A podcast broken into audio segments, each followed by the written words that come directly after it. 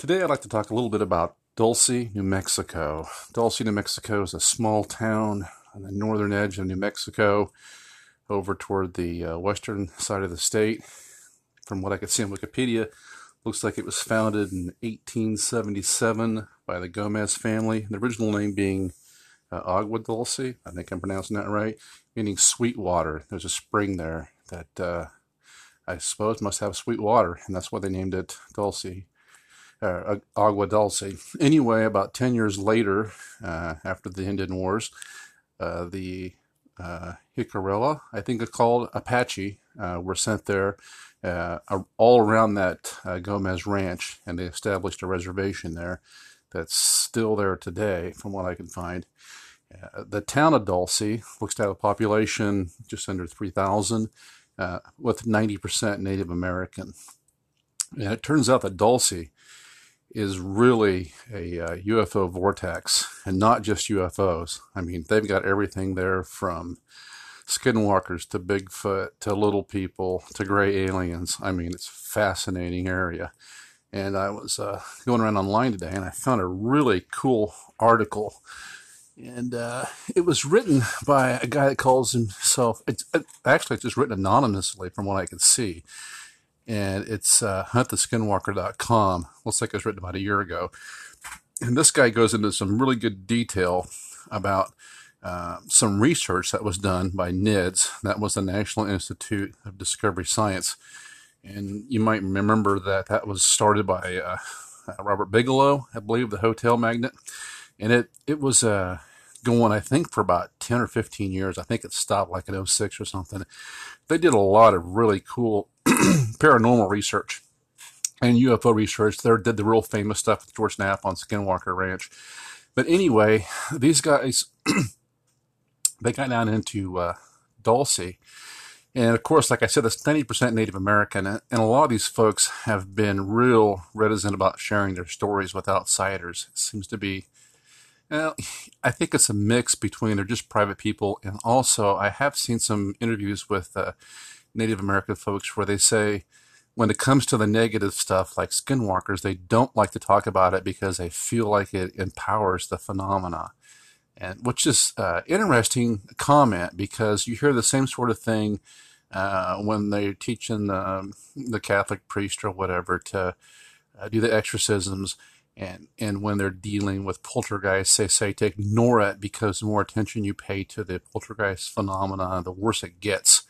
But anyway, back to Dulce. Uh, NIDS went down there and they uh, wanted to do some research.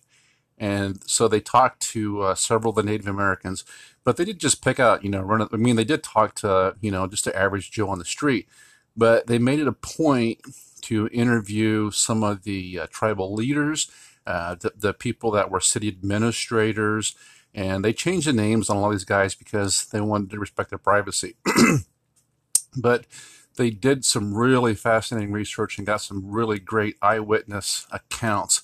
And uh, the the things they, they investigated, uh, a lot of the cattle mutilation stuff had stopped by the time that they'd gotten down there. But they point out that Dulce uh, was notorious among uh, the, the rash of cattle mutilations, uh, with over 1,700 cows killed uh, between the late 70s and 80s. And uh, there was Sheriff Valdez down there, Gabe Valdez, who had been a just a renowned investigator that took these uh, cattle mutilations seriously and investigated them like the real crimes that they were. And they went on, and the article talks about that a little bit, and then it gets into um, some of the sightings they had. And there were three uh, real interesting ones, and these were all with um, you know what we we describe as uh, credible um, credible people. Uh, they talk about a sighting, the sightings in like from the late uh, 70s, like 1979 to the early 80s and 90s. Um, he has one here I thought was pretty cool. He says during the 90s, Moose um, Munez worked in an office of a facility for repairing large farm machinery in Dulce, New Mexico. Moose described an incident that happened in the summer of 1979. Moose and his friend Terrence Natsina were driving a truck out of Mount uh, Archuleta, which is about five miles from Dulce, on a Friday evening at about uh, looks like 10:30. It was just beginning to get dark. They were driving on a little used road, intent on relaxing after work. Moose spotted a disc-shaped object hovering above the trees, between a quarter and a half mile away. They stopped the truck and shut off the engine to get a better look at it. The object had a dome top and was hovering silently. It then began to move toward the truck, moving smoothly and silently. It stopped and hovered noiselessly about 150 feet directly above the truck. Moose noticed that on the bottom of the circular craft was a continuously rotating set of blue and yellow lights. He estimated that it was about 50 feet in diameter and contained a metallic dome of mirror like material. Moose thought that the dome might have had a one way mirror like outer surface surface. Terrence then climbed out of the passenger side of the truck, walked to a position 30 feet in front, and began yelling and waving his arms at the object as hovered silently above him. And then it goes on to say uh, the, they stood there with the craft, and pretty soon the, cla- the, the craft just, just scooted out of there.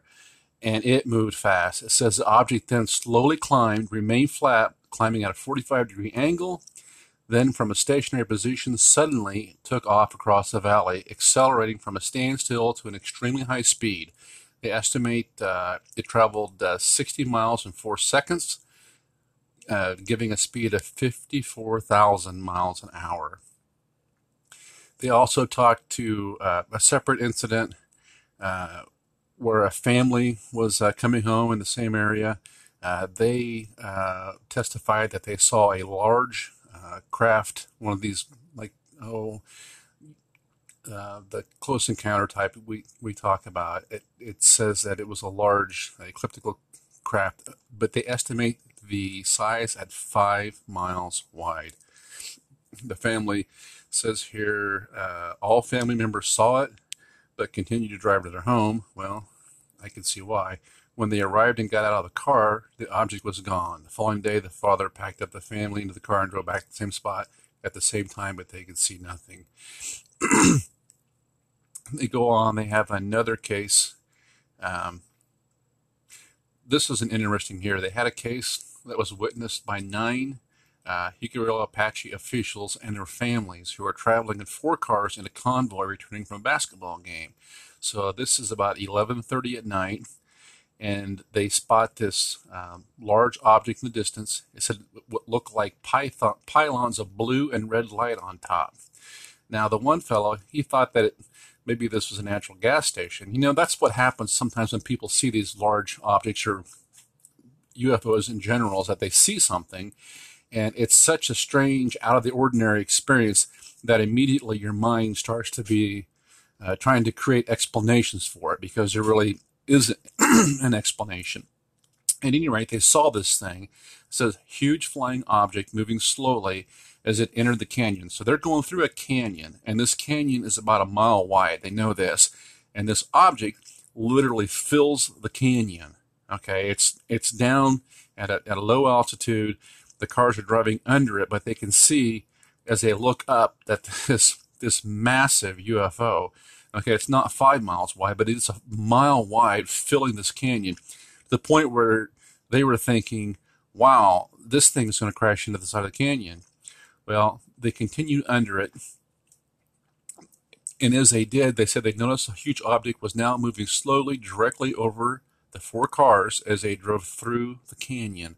According to both Gomez and Martinez, the object was huge says here Gomez says that it was about 100 feet above them. Mar- Martinez says no more, or excuse me, Gomez says 200 feet. Martinez says 100 feet. And according to Gomez, the object was so big that it inspired the, that it spanned the entire canyon from wall to wall, and he still could not see the ends of it. The craft was over a mile across, and just like the other craft, uh, they are they're going under it, and then it drifts up over them and then accelerates away.